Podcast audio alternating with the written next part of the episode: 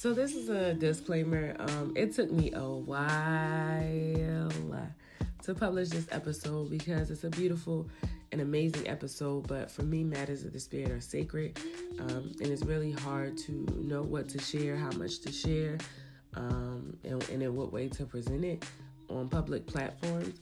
But um, I had a great time, you know, speaking with Shanell about art of the tarot um, as one of the, many divination systems um, Black people um, are engaging, you know, with in order to find higher knowledge. Um, I do want to say um, very strongly, it is my prayer and my intention um, that if this resonates for anybody, um, it helps you to vibrate higher, right? It helps you to think more deeply about whatever practices you um, engage, right? Um, or whatever, you know, calls to you. But I will also say that if it does not, it is my intention and my prayer that um, people don't indulge in what's not for them, right? Because as they say, every good thing is not God's thing for you. Um, so be very discerning, right? Um, and I am not one that advocates that people dibble and dabble in anything that draws their interest. Um, but I also believe that, you know, we all have um, an innate GPS, right, that tells us what it is that we need to do and what it is that we don't. Um, I hope you enjoyed today's episode.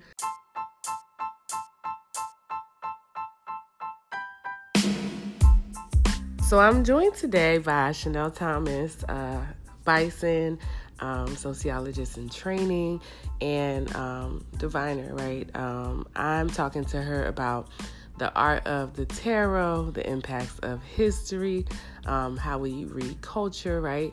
And how divination systems can be used as meditative tools um, or um, spiritual tools, you know, for our betterment and for our reflection and introspection.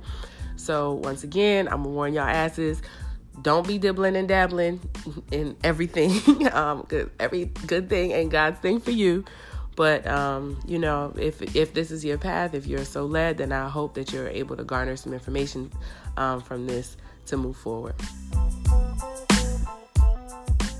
I'm really excited about um, today's episode because I think Instagram culture, popular culture, social media, Beyonce's album, all of these things are bringing up for black people and black women in particular different modes of spiritual practices and ways for people to get grounded. So I'm really excited to talk a little bit today about the tarot with Shanell. And I'm going to start by letting you introduce yourself to the listeners. Hi, my name is Shanell Thomas. I am um, currently a PhD student at Howard University. Um, and I say that, I, I make sure to inject that because it actually has a really big impact on my spirituality and how I've come to understand myself. Um, and I have been practicing tarot for a while, um, which we'll get into, but I think that at this specific stage in my life, the tarot has been especially useful. Um, even as I'm engaging in intellectual pursuits, my spiritual pursuits um, have been really important to me. So, okay. So then, I guess the first thing I would ask is like, can you describe the tarot for someone who isn't familiar with the system? Okay. So I think the conventional tarot cards, right? So um, pretty much the cards that have uh, kind of stemmed out of the Rider Waite um, tarot card system um, is 78 cards uh, that have a major arcana. Um, and so these are 20, 21 cards, 21 cards, 20, 22 cards um, that have are supposedly the most salient experiences in our lives, the things that that uh, make it really hard for us to adjust to, but they're about the lessons and just part of our the place, part of our journey, right? So the place in our journey that we are experiencing ourselves, and then the minor arcana are. Um, kinds of the daily lessons that we're learning. Um, and the minor arcana is uh, divided up into four suits uh, the cups, which represents emotions, the swords, which represent um, communication, intellectual thought, the uh, pentacles, which represent the practical side of life, um, including like the pursuit of prosperity, money. Um, I, for me, I see it as like education, um, but kind of like the daily learning. Um, and then the final ones are the wands, the suit of the wands, which for me are about um, energy and like um, kind of your participation in the world, like how you show up in the world. So that's how the uh, most traditional tarot decks are. But as people are developing their own decks, um, the number of cards can range from you know like 20 to uh, I, I haven't actually seen any more than 78 but um, i know that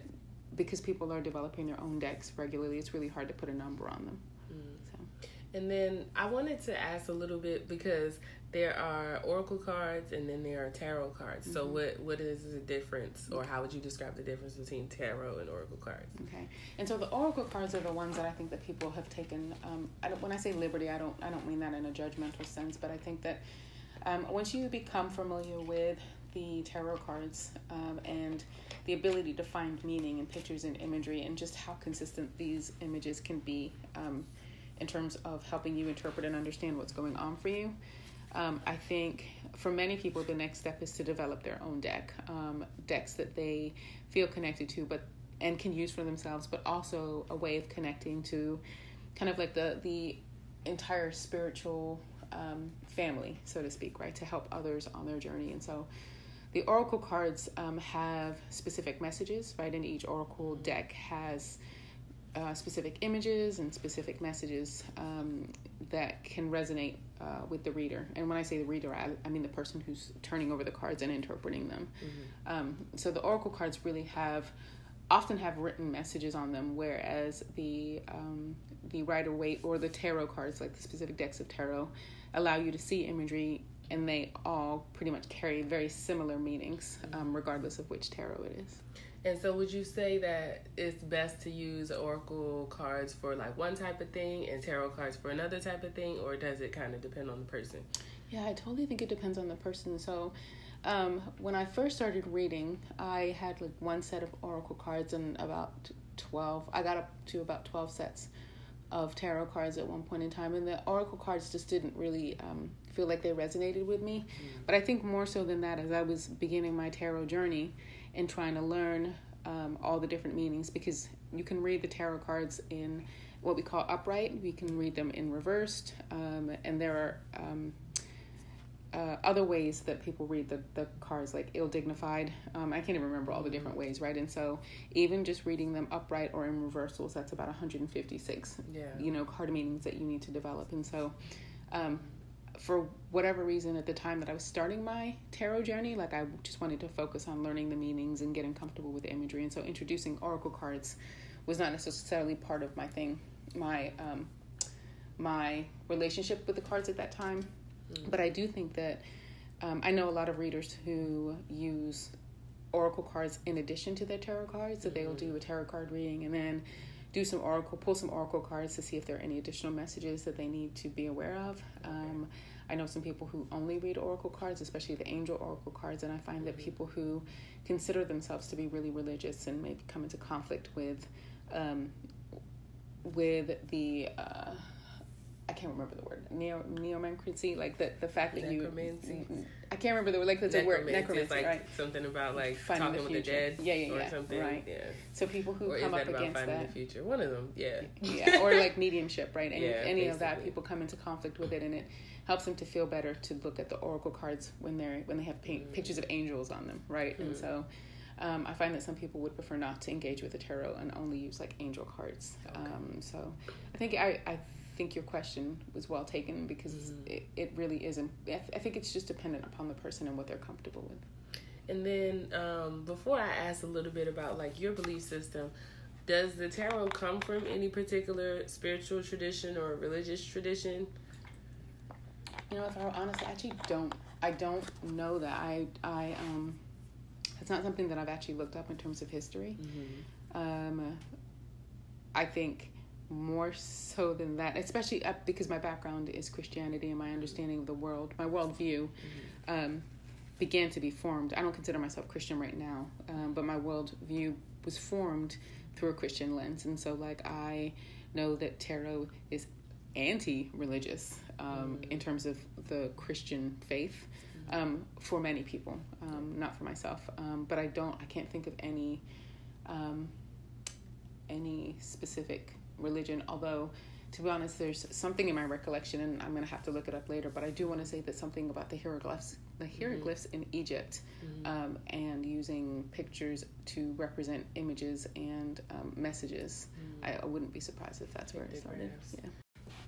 So, um, as you know, when I was in Jamaica the other day, I don't know why I was googling stuff, but I was googling stuff, and I was really pleased to find out that Pamela Coleman Smith was a black woman with Jamaican heritage that actually illustrated the first of what we know as contemporary tarot cards, mm-hmm. commonly referred to as the Rider Waite deck. Mm-hmm. Um, so apparently, under the instruction of Arthur Waite, she um, designed all of these cards because he had like some older tarot deck that he wanted to like recreate or something, and they teamed up and they were like, "All right, we're gonna do this." But you always hear this being called the Rider Waite deck, mm-hmm. not the Rider Waite Coleman deck, although some people have repurposed um, language around that. I just, so when I think about like black people uh, and contemporary culture and right now and people getting into these divinatory tools and like connecting to ancestors, is it feels almost like mystic, right? Because for a lot of people who would consider themselves more conservative, it's like, oh no, like you shouldn't be doing this and you shouldn't be thinking about that. But I definitely think it's important to talk about the genealogy of all of these things because if you Google tarot cards, um, people are not going to necessarily be able to place them to one space or another, but there's always this consensus that they came out of Egypt. So mm-hmm. you were talking about like um, hieroglyphs and how hieroglyphs are pictograms, right? So they mm-hmm. have sound functions, they have a, a photographic function, and then of course, you know, function in terms of literacy. Mm-hmm. And I just, I don't know, I find that pretty interesting. Do you work with the Rider Waite deck at all? Yeah, actually, so the Rider Waite deck is probably is the deck that I've been working with the longest, right? So. Mm-hmm I actually started reading the Rider Waite deck when I was about 13. Mm. Um, and where did you get the deck from at 13? Um, my mom had it. I don't want to put her. I want to put in trouble, but I found it in her um, in one of the drawers. Uh, my mom is oh. a hoarder. Hi, mom. Yes, you are. She's a little bit of a hoarder, and so she keeps things. But I mean, she had it in a in a in a, in a safe place, and it was clearly um, important. Mm. Um, it was kind of. Did you tell her you took them out? Oh yeah. yeah okay. Yeah, yeah, absolutely, absolutely. Because um, I was fascinated by them, mm. and one of the things that I really really like about the deck and what makes it easier for me to or what made it easier for me to read and understand is that the entire deck has been illustrated um, and designed to kind of depict a person's story. Mm-hmm. Um, and I say this because I actually think it's really important, or a person's journey, right? Mm-hmm. I think that for those people who are a little conflicted about picking up a deck, mm-hmm. right? It kind of it takes off some of it. Not that it takes off some of the mystique, but it just it helps to um, to make it less fearful right when we can see ourselves in the cards right mm. and so mm. like the first card in the deck is the fool right and mm-hmm. so like at, at, the number zero the fool starts his journey and he's open to being adventurous and open to whatever comes along right and this is and the, this is the uh, first card in the major arcana mm-hmm. um, and then the last card in the major arcana is someone who's been through like a journey of like learning and creating um, that's the world right the, and the last card is the world, right? Oh, and so like they've been through all these phases. They mm-hmm. graduate, they complete a phase, um, and then the whole cycle starts again, right? So yeah. then after we've completed one thing, we go off and start again. And so like hmm. the Rider Waite for me has been um, kind of reflective of different phases of my life, right? I can see myself hmm. not necessarily painted in the pictures because they're all white faced, um, but um, I do like the fact that I can understand and kind of the pictures resonate with me and the and the meaning of the cards resonate with me because I understand myself to have been at different points in the journey. Mm. And I think it's it's crazy to me because I'm like when I think about the fact that a black woman drew these cards, these illustrations, mm-hmm. I think about all of these years that I've been like, oh, there's these white people on these cards. Yeah, Why are they black people on these cards? And, and then, mm-hmm. and then you hear and you find out that, of course, black women black people in particular always are being erased from even these spiritual histories um, through you know religions uh, school like so i think in talking about uh, pamela Coleman Smith it's interesting. I say black woman because you know as we know as like students who both you know attended howard blackness has a very very long very wide spectrum. And so she had jamaican parentage. Um, you know she went to school in jamaica spent some of her formative years there um, but when we talk about women of color um, in general and erasure from really whether it's metaphysics, whether it's from you know their roles in the church, whether it's from their roles in academia, like there seems to be this constant theme of erasure because when we think about Rider Waite, as people usually call it, it is the beginner's deck or like that is the stamp. So even all of the decks that have been, not I won't say all, but most of the decks that have been created since then have been premised on the Rider Waite deck. So how do you feel about calling it? Do you call it Rider Waite? Like, do you did you ever like spend any time thinking about any misgivings about the name? So I actually didn't, and I think initially um, because I found out that she was a black woman only recently, and then I think it's it's something that I even kind of discarded, and only until you reminded me um, mm-hmm. recently. Um, and I had seen pictures of her, and I because she's her uh, phenotype, like she's lighter. Mm-hmm. Um, I was not even aware for myself, and that's like my own personal um, shortcoming. Um, but I know for a fact that as of right now, right, I will probably start to um, refer to it as the Smith Waite deck um, mm. because she initially was the person who um, I know that she was under his guidance, mm. um, and um, she's the one who drew the pictures, and then he came up with. She drew the pictures under his direction um, and followed kind of his guidance, mm-hmm. but and he decided to uh, create a book um, to kind of uh, develop more of the meaning mm-hmm. of the cards. And the, the deck is only called the Rider deck because of who published it, and I, they don't actually deserve any credit in my book. Like you just probably you, you said, okay, let's distribute it, um, mm-hmm. and really didn't have anything to do with it. And I, I find that really intriguing. That what's what was more important was the person, the people who distributed it, as opposed to the the woman who, um, who did all the work in creating these pictures and articulating through drawing and through art the story um, that Smith wanted to outline. Okay. Um, and I think for me, what's also kind of poignant is that, um, like you say, in terms of her being kind of invisible in the process. Mm-hmm. And I wonder, I just, I've been speculating to myself how much of that has to do with the fact that um, black spirituality um, especially at the time, like I, I, I think people still imagine that, that blacks in America were still very connected to the traditions of coming out of Africa. Um, and those types of things were really scary. And so I wonder how much of her erasure had to do with um, her being tied to or seen as connected to Jamaica, mm-hmm. right? With um, spiritual traditions that people um, kind of turn their noses up at. Um, just my own personal speculation. What are your thoughts? what are my thoughts? Mm-hmm. I think it's interesting, right? Because um, for one, I went to Catholic school, and I remember oh, I was very really fascinated with Egypt before I took hieroglyphs at Howard and before I met Dr. Beatty and you know all of those things. I used to use the icons in high school to inspire my pieces. Like, you know, every semester we used to have to do some type of like exhibition, and I would always find myself drawn to the glyphs, um, the scenes, etc. And I found I started to realize I was in mass and I'm not Catholic, you know, so I went in mass and I was like, why are they using the staff that hold on? You know, and I started to see even the robes and I was like, wow, I find it so crazy how black people's intellectual, spiritual, physical productions always get inherited, but we don't ever get credited for those productions, right? I think about like Jesus, a black man, you know, and people still these movies, these TV shows, and it's just like that's that's not even historically accurate, but there's some type of fear in in that preserving the people who created the traditions will give those people who you're trying to oppress a certain level of power. Absolutely. I believe. And so when I think about once again like her being a woman of color, Caribbean woman, Jamaican woman in particular, you know, traveling back and forth to the UK, I think about the ways in which all of these mystical systems have like taken the world by storm and even now like you know a lot of the new age stuff is um really wonderful to people and everybody thinks they want to sage and you know all of these things but people don't remember that yeah, you're saging and you're doing yoga and you're doing all of these things, but these traditions belong to people with a genealogy that go far beyond whatever we can even understand or comprehend.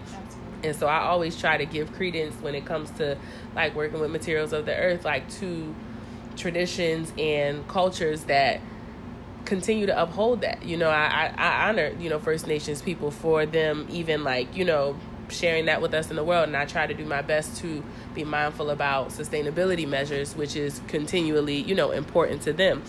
And then when I particularly think about myself as a black Caribbean woman, um, you know, my journey to Jamaica, especially this past summer, has really illuminated for me the ways in which um, religion, and we know, we sociologists, so we know that uh, religion as an institution, right, has a lot of oppressive functions. And to me, it was very striking to see everything that seemed Africanized or, you know, African be kind of relegated to the margins in certain spaces and then everything that seemed like Eurocentric or anything that seemed conservative or that would be in line with whatever like Europe would accept was okay. Like that was a, a, serious, serious conflict for me.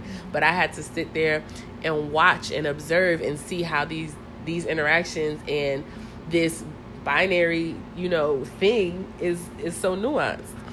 And so I I wasn't surprised when I read that, but I was just like, once again, okay, there it is. mm-hmm. And I guess along with uh, you know, elevating Pamela Coleman Smith, what are some other misconceptions that people have about tarot?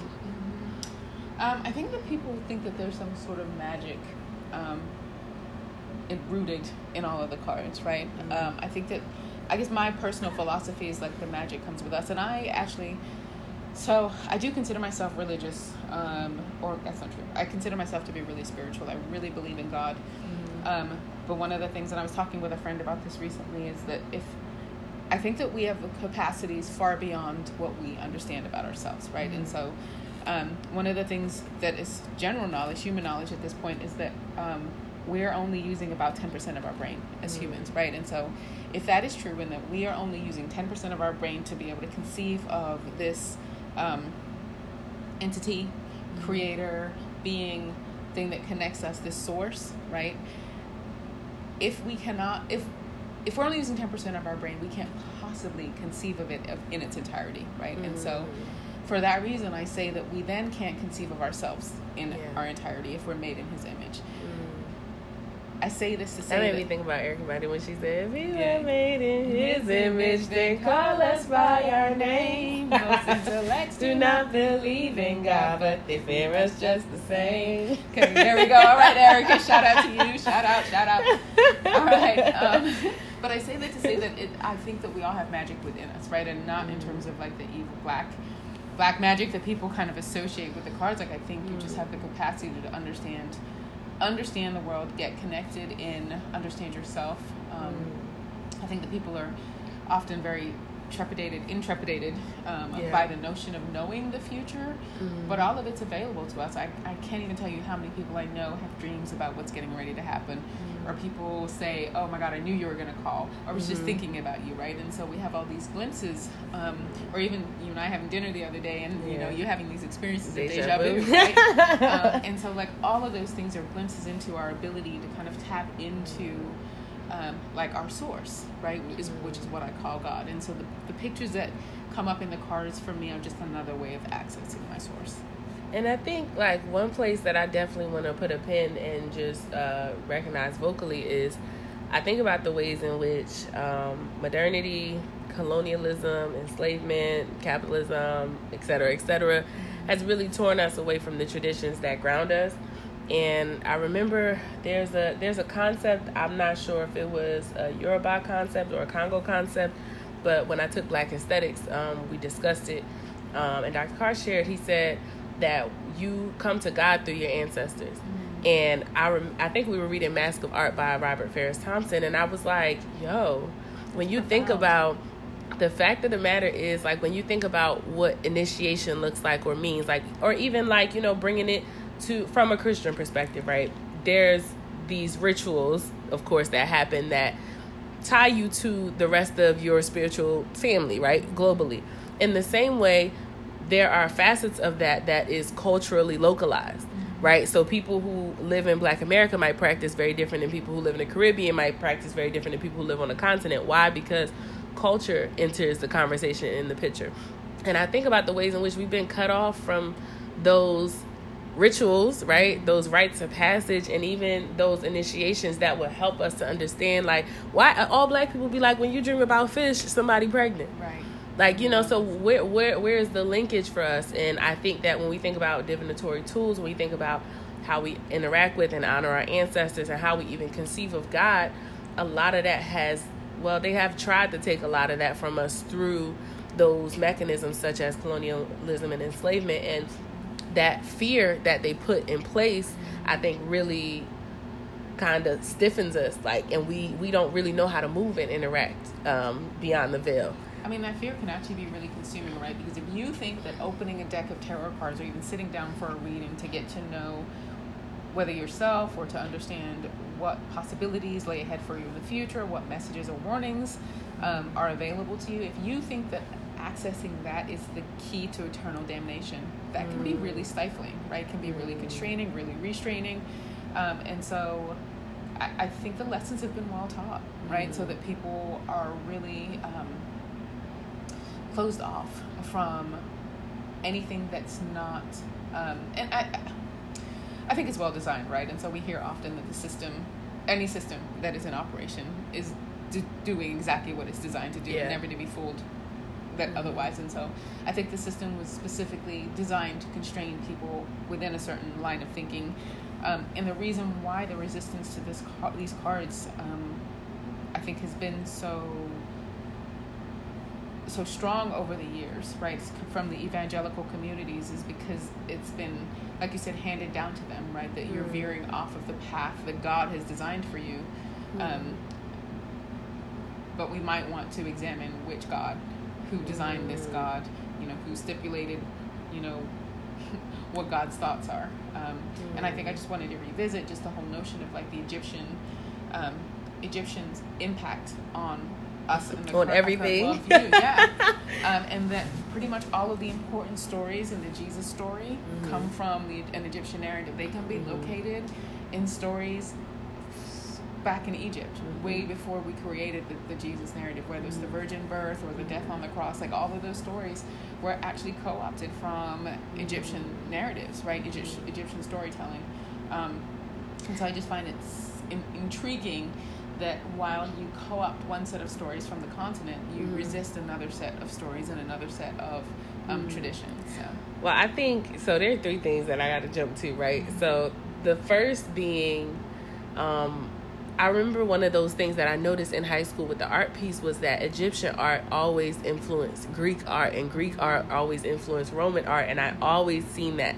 And there's also continuities in those patterns when you think about spirituality, when you think about architecture, when you think about um, anything really. Like you know, you think about astronomy, you think about physics. Like there, there's always that continuity. And then the second part of things was when I actually went to um, Egypt I remember, um, you know, I went like on a tour or whatever with a professor from Howard, and I remember hearing, overhearing a group of people saying like, "Oh, that's crazy! Like they stole these stories." I don't know, like it was like you know those conversations, and I remember there was this really still moment for me, which was like, I think God, Source, Creator, um, Most High is so genius because when you see archaic, is the word is the word I'm looking for archaic? Like those narratives it would be arcana i guess in a sense because there are those narratives that no matter where you find yourself in the world you see them. You hear about notions of rebirth and, and death right? You think about and i thought about all of those stories um, the egyptian stories as like a foreshadowing in a sense, right? And then I thought about the mystics, right? The Egyptian mystics or the Coptics, and then you think about the Church of Lalibela in Egypt, I mean in um, Ethiopia, et cetera, et cetera. And you think about how Jesus lived in Africa at some point, and where is that narrative? How is it that the Roman Catholic Church, the people who killed him, come with the first and original narrative? That makes no sense. So I remember seeing that and then that learning. Sense, but go ahead. it makes perfect sense. Yeah. And I remember, you know, learning that there were, you know, different people who grappled with this notion. Like there were Gnostics. You get what I'm saying? These were the people who I learned about in Catholic school that were called. Um, what did they call them? The heretics. These were the people that they were killing and all. And I said, these niggas ain't teach us that. Right. All I heard was, you know, these these schisms. I didn't hear that. Right. And so when you think about the impact, and I think this political moment um, teaches people in our generation a lot about propaganda, right, and power, and how religiosity, quote unquote, enters that picture. You know, when we have what's going on in the White House coupled with, oh, prayers and like, excuse me, this is not, it makes no sense. And so I think about us returning to a lot of these practices or even not even necessarily returning because I don't think we've ever left. Like as I mentioned to you a little earlier, I said like, you know, people talk about altars and all type of crazy stuff like they don't got obituaries sitting in the vestibule. Like I don't like I don't understand. You got you these things sitting on the table. Yeah. And I think that there's a, a difference between looking and, and I also think about these these notions of um, like European cosmologies and worldviews that designate anything heavenly as separate from us. And that's not the way that like us as african people have we don't construct our worldviews in that way. So that's why we and I, not even to get too far but like i think even du bois talks about the veil. And that has a lot of different facets. And one of them being spiritual because he got the negro spirituals you know as um, epigraphs before each chapter. And so i wanted to ask too about how you mentioned that like you being at Howard was a big part of your practice with the tarot, and I just wanted to know if you were able to share a little bit more about that. So I think not even so. Howard is an HBCU. I I, mm-hmm. I think I've had. What's an, entire... HBCU for the people who oh, might not know? Stop this. So Howard is a historically black um, college or university, um, and so I have been at a number of institutions, both worked and um, uh, learned, mm-hmm. been educated. Um, and we won't name those, but um, I have had any number of struggles um, engaging as part of a predominantly white institution, right? Um, and so, um, but for me, like specifically about being in Howard was that uh, being in an academic environment as an intellectual and having that coincide with my spirituality, which can be um, misunderstood or misrepresented as oppositing uh, acting in opposition mm-hmm. right so mm-hmm. that people if you believe in what you can see and what you can analyze and what you can quantify mm-hmm. how can you also give such credence to um, like the mystic like what you can't see what you don't really understand um, and for me like i i do think there are various levels of intelligence right we know that there's like emotional intelligence you know mm-hmm. whatever etc etc but i do i for me i think that there's a spiritual intelligence right and i think mm-hmm. that I think that when you're going through any PhD program, it requires a spiritual intelligence. Don't make me right? cry. it requires Ooh. a spiritual like connection, whether it's you know to a higher source, to the people who are around you, um, because uh, like it is a it is hard, it is a hard fought battle, right? And so like. Mm it's not just the stuff that you were learning in class, but there are just certain points in your life that are coming. For me, there are points in my life that I have run into um, during this journey that have made um, made the journey that much more challenging. Right, there have been um, people I think that didn't necessarily understand me as an mm-hmm. individual. Um, there are certain types of isolation that I think, and I, I while at Howard, I think my connection to my cards has actually grown because there I can use my cards to get insight into things, into people, into situations, and assure myself or provide myself with a security and a level of understanding that I think that not a lot of people have access to. And I, for me, mm-hmm. actually wish that more people would access these divinatory tools because mm. um, you can find truth in a lot more places other than the people that stand across from you and try to tell you what truth is, right? So mm. I think I I miss Howard. I really do. And um, I think a big part of so I wanted to like circle back to like, you know, on Twitter people's always always talking about HBCU versus PWIs, but I actually don't conceptualize them that way. I conceptualize them as historically black colleges and universities and historically white colleges and universities because I think that the very space, the very ground that you know these intellectual happenings are transpiring on have a lot to do with the feel of the campus, the feel of you know your interactions with faculty et cetera et cetera. And i think that a space like howard for both faculty and students alike and people who are in the community um, it's a sacred space for a lot of different reasons because throughout history and throughout time like we have stood for certain things. When we say excellence and truth and service like we mean that. Mm-hmm. and i think that we struggle with each other other we struggle with the outside world we struggle with you know realms above and below. We struggle with politics, but we struggle in a way that honors the people who walk that same land. And I think to be in a historically white space, particularly for me, and at this particular age and doing this PhD thing, there's moments where I feel literally reactions in my body that I don't understand because I'm not used to learning in a hostile environment and I refuse to get used to learning in a hostile environment. But as you say, if I didn't have certain spiritual connections for myself, I wouldn't understand or validate why that was. That would become what like what why can't I just why do I feel this way when this professor you know when this professor when, when they only did Du Bois for two days on the syllabus why was I so incensed and there those moments for me were not just intellectual battles or political battles like those were also spiritual because when you're thinking about the spirit of the people you're invoking as you're saying these are the top sociologists. But sociolo- like they weren't even sociologists but then the black sociologists who were thinking about and conceptualize things about the world don't become beneficial until we can monetize Du Bois until we can you know like and I was just like and weaponize Washington exactly. And and I'm like oh so sis we can't read Anna Julia Cooper I'm lost.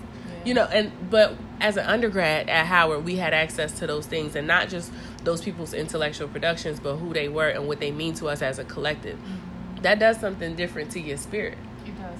It does. I, but i do think i so i appreciate howard for all for everything. Like i'm so in love with howard. Like i mm-hmm. i appreciate being in those classrooms and, and I'm not going to say that the spaces in our classrooms weren't contested, but they were not mm-hmm. contested for very different types of reasons, yeah. right? So we had a diversity of thought and not there was no unsafety mm-hmm. around having to explain blackness, right? So like a lot of times at PWIs, I would feel like I had to explain mm. the black perspective, and then it was unsafe because people did not want to recognize or understand the value and importance of that, right? Mm. And so mm. like being at Howard is so important, but I also think that there were there are times when I, I do feel in terms of my tarot use that it's constraining because I don't tell a lot of people, mm. right? I don't, um, because uh, for better or worse, Howard is pre- pre- prevalent. Can't even find the word.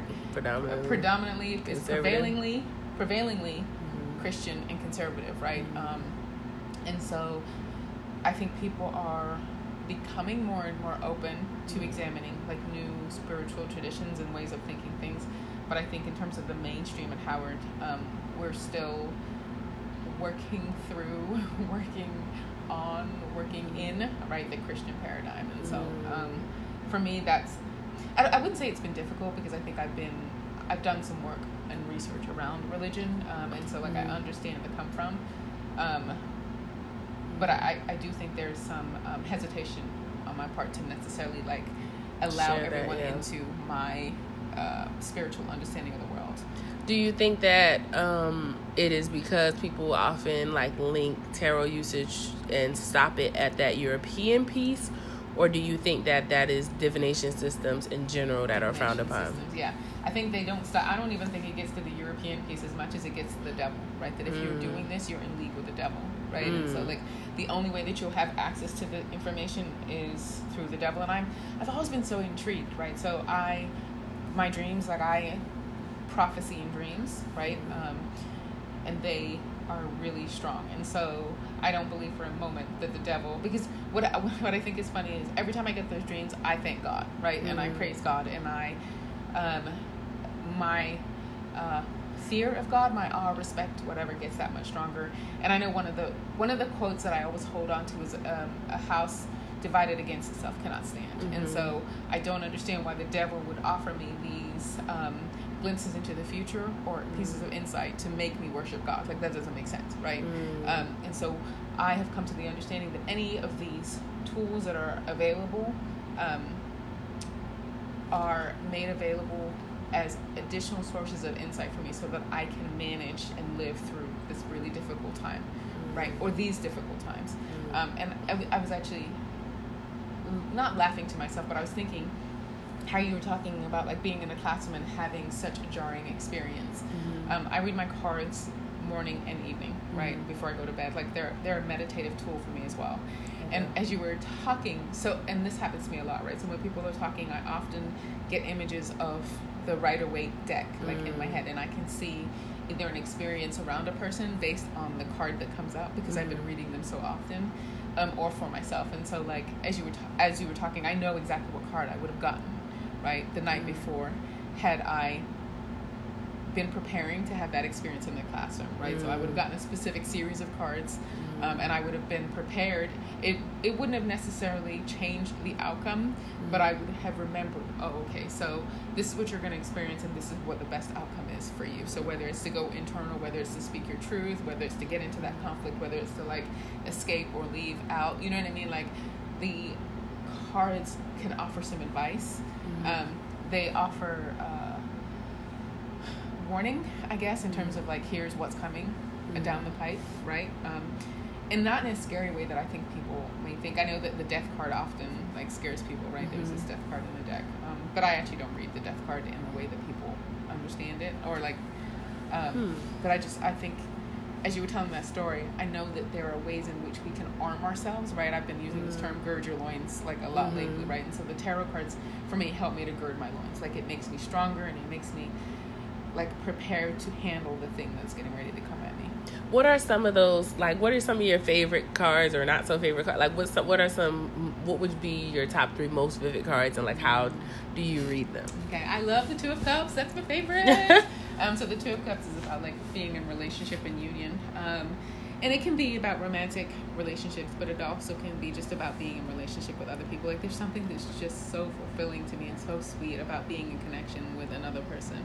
Okay. Um, i also really like the ace of cups. Um, ace of cups? the ace of cups. Mm-hmm. um, because what that for me represents is kind of like the opening of your own spirit right? And so like the mm-hmm. the receptivity to the love that's around you. Mm-hmm. um, and i and part of it is i also want to say that my favorite cards have changed over the years, right? What mm-hmm. appeals to me, um, in the same way. I know this sounds this may sound a little shallow, but in the same way, like on specific shopping days, certain colors appeal to me, right? Okay. And so what I'm finding is in this phase of my life, the yellows and the cards have been really appealing, right? Oh. And so like when I see yellows, they make me um, they just elicit a form of joy, like a or like a settledness, but a settled joy. And so I really like those cards.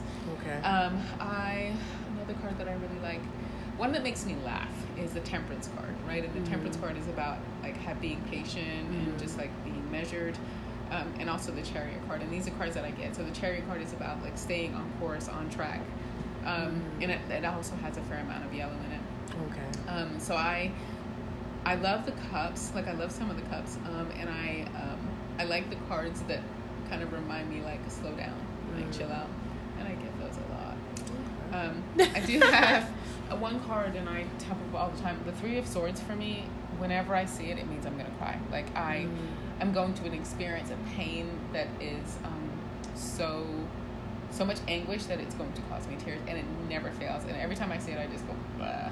Mm. um, so those cards I kind of have the most meaning, and I really just I, like I said, my my relationship with the cards evolve, and so mm. like things come up.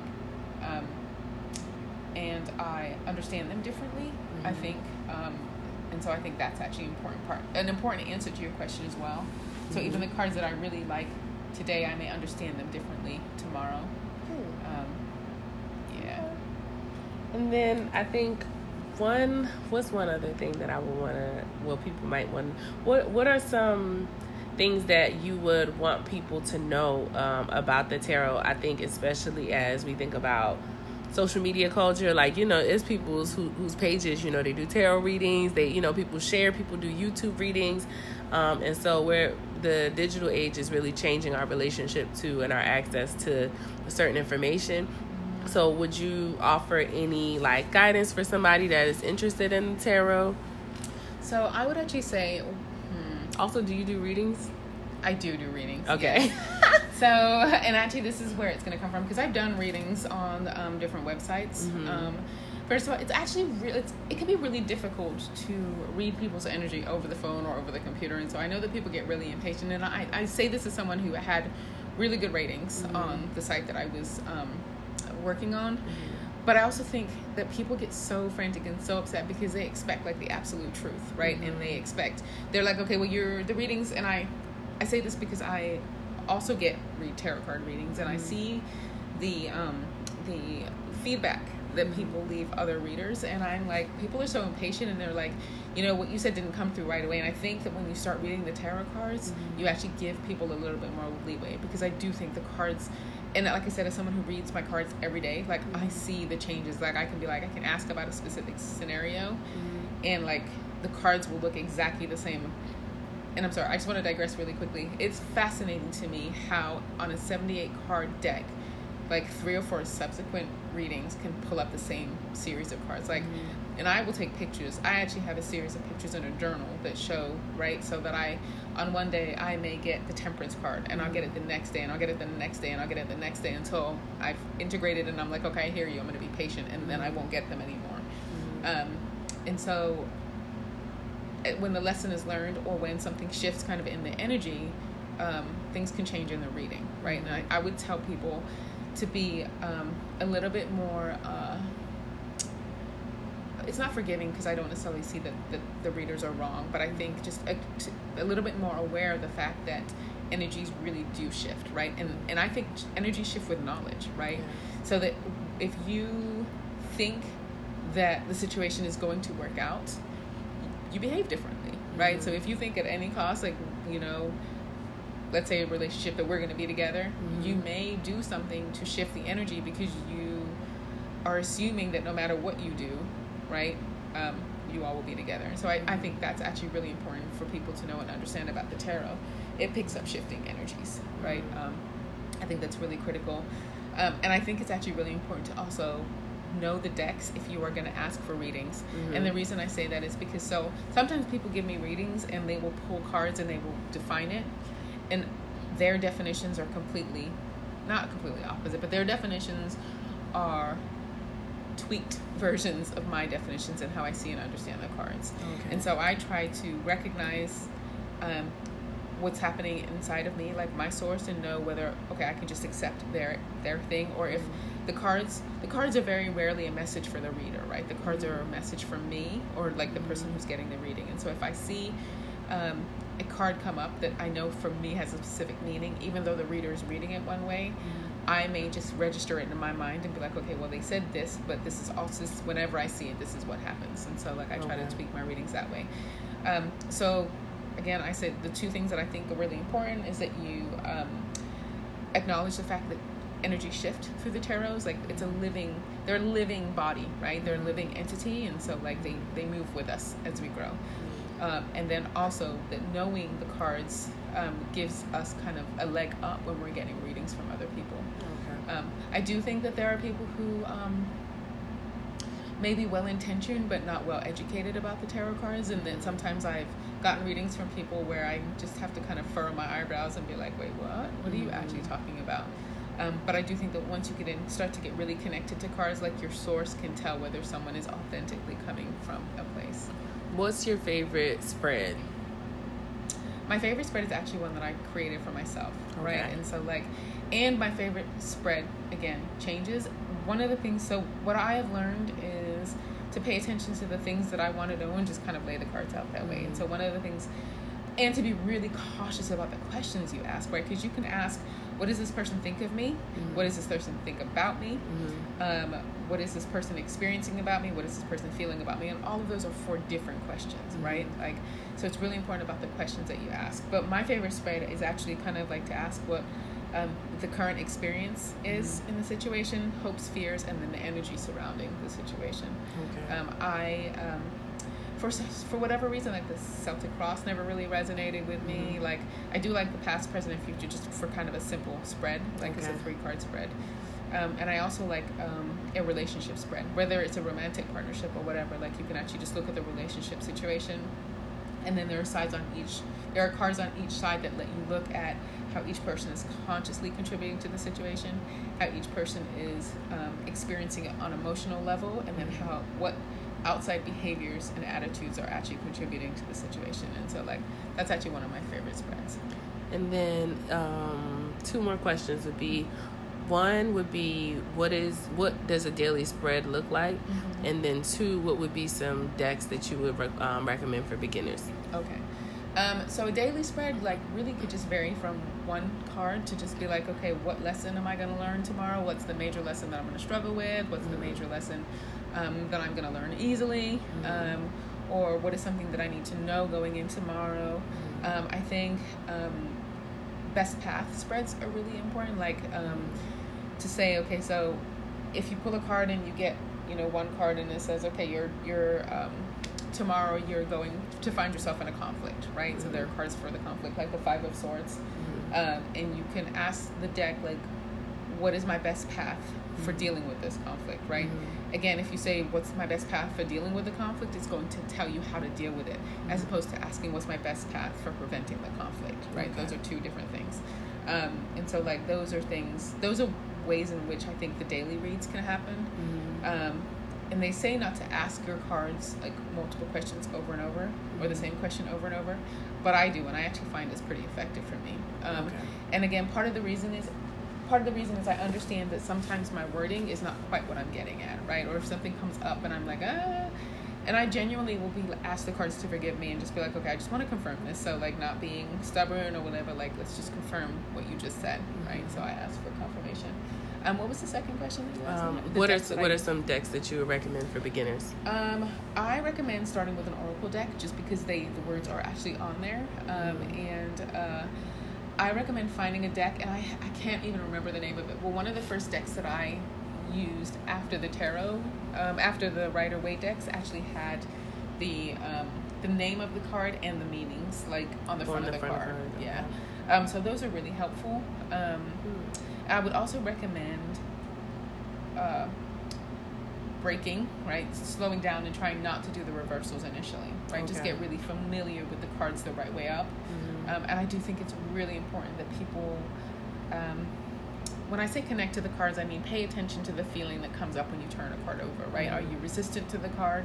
If you're resistant to the card, it makes it hard to. Um, to deliver bad news, right? Whether that's to yourself or to someone else, right? So, and I don't mean bad news in terms of like, okay, someone's gonna die, but I mean like, you know, the answer to your question may be no, mm-hmm. or you're going to go through a difficult time. If you're resistant to that, there's a tendency to try and like sugarcoat things, mm-hmm. um, both for yourself and for other people. And so I would say that I, um, I, um, I would hesitate on that. I would hold off on that. Okay. I do want to say that one, um, this is one of my favorite decks, but I actually got rid of it um, probably about 12 years ago, no, 15, 7, wait, where are we now? 2001. I got rid of my cards um, I had a deck called the Gypsy deck, mm-hmm. um, and they actually have the writing on the card, right? And they tell you exactly what's going to happen. Mm-hmm. The thing about the Gypsy deck is um, they predict bad fortune, like clear, like they mm. really say you're going to experience bad fortune, you're going to experience this,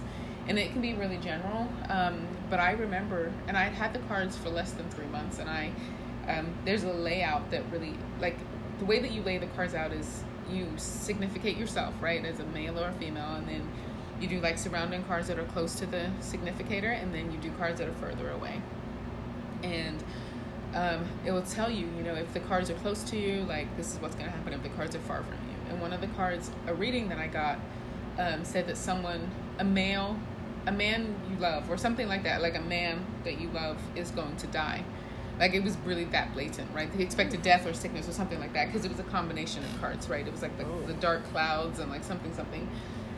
And it wasn't within, I want to say maybe three or four weeks that my daughter's father passed away. And I wow. literally picked up the cards and threw them in the garbage. I was like, we're good. Mm. like I am done. Um, and it's taken me about, it's taken me like 15 years to pick the cards back up. Um, and actually, no, wait, it's 2019. I just bought them last year. It took me 17 years.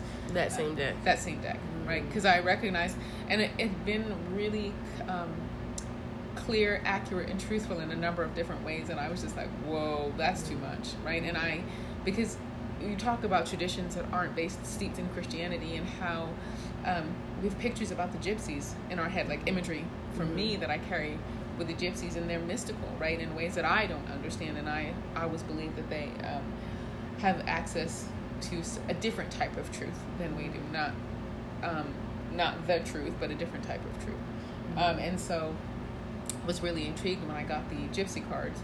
Um, and when they turned out to be so incredibly accurate, like I just couldn't even handle it. Like it was just too scary. I was like, clearly I'm messing with something I just don't know about. Um, so, and I, I, still use them, but I'm very sparing with them. Okay. Yeah. Okay. Mm-hmm. Is there anything else that you feel like we missed? Um, I do. I just think everyone should have an opportunity to at least get one deck of cards, right? Um, everyone, I, you think I so? do. I everyone? do. I think everyone should, um, because I I think we can all benefit from like the meditative tools. Like it's med- as a meditative tool, right? Um, and I know that people are afraid of it. Um, and I know that people are anti, right? So, I mean, I'd say everyone who's open to exploring their spirituality, right? So, if you mm-hmm. are absolutely adamant that there is no way that there's any possibility mm-hmm. That you can get insights from something other than the Bible or other than God, or that you feel like putting your trust anywhere else is a an affront to God, then this is probably not the thing for you.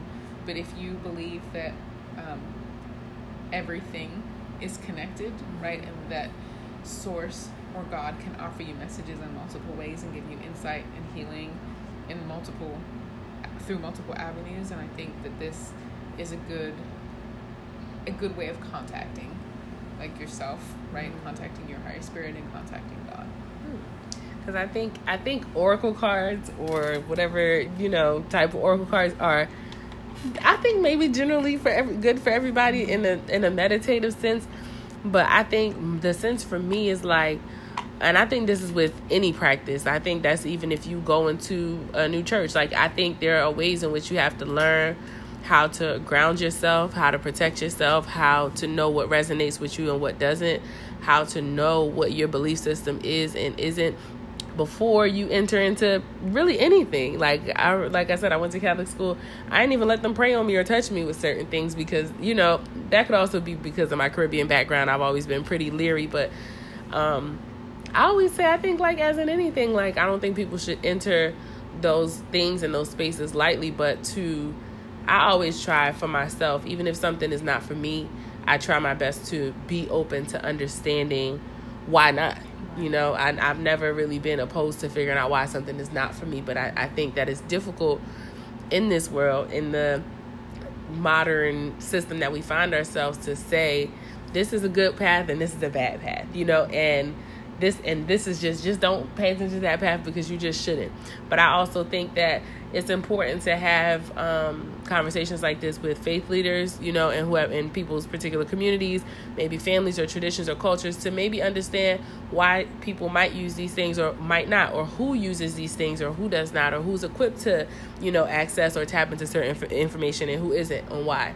And actually, um, I just I, I think think what you've said is actually extremely important because I think that the introductory the introduction to cards and just the use of tarot um, or use of any kind of divination tools requires trust in someone else, right? I think mm-hmm. I think you can learn by yourself, but um, there's this uh, forum called it's no longer around, but I still rely on it a lot. It's the Aeclectic Tarot Forum, mm-hmm. um, and it was just wonderful, right? So it was a space where tarot card readers, um, both new and seasoned, could get together and ask specific questions about specific cards mm-hmm. um, or specific um, uh, layouts, mm-hmm. right? Um, and just that type of uh, relationship developing a connection with people that you trust around the cards and mm-hmm. how to um, use them properly, show them honor, because I do think they are they are a live entity, like I said, and I think they deserve a certain amount of respect. Um, I think that without someone to kind of properly introduce you to them or the right amount of respect, it can actually. Um, I don't think it's harmful in any way, but I, I just think that it does a disservice, right, mm-hmm. to yourself. And I, I actually think that going into some of the shops where like the bookshops that actually have the tarot cards mm-hmm. i specifically like the the shops that have like demo cards that you can actually op- open them up and see the entire deck okay um, because people i think people will be really surprised at how um, how well they will resonate with at least one or two decks in a, in a shop, right? Some something about the pictures or the imagery will speak to you, or they'll make you feel safer, or they'll make you feel um, uh, like elevated in terms of like your your spirituality. And so, mm-hmm. if I was mm-hmm. going to recommend anything too, like I would say, you know, even if you're a little shy mm-hmm. about the tarot cards, like go into a store, go into one of the stores that have tarot decks look through a demo and see if you can at least, even if you don't buy it, mm-hmm. right? Just see if you can find a deck that actually speaks to you in some way that makes you feel safer and makes you like cur- a little bit more curious. So. Okay. Well, thank you. You're very welcome. This was a pleasure. I really appreciate. I actually think it's really important that Black women specifically actually talk about like different modes of spirituality, right? Mm-hmm. And actually um, make different methods of coping, right, yeah. with the, the ins and outs of daily life and like getting to understand ourselves, getting to understand one another. Um, and I just think this is a way that we can do that, right? Yeah. Thank you. You're welcome.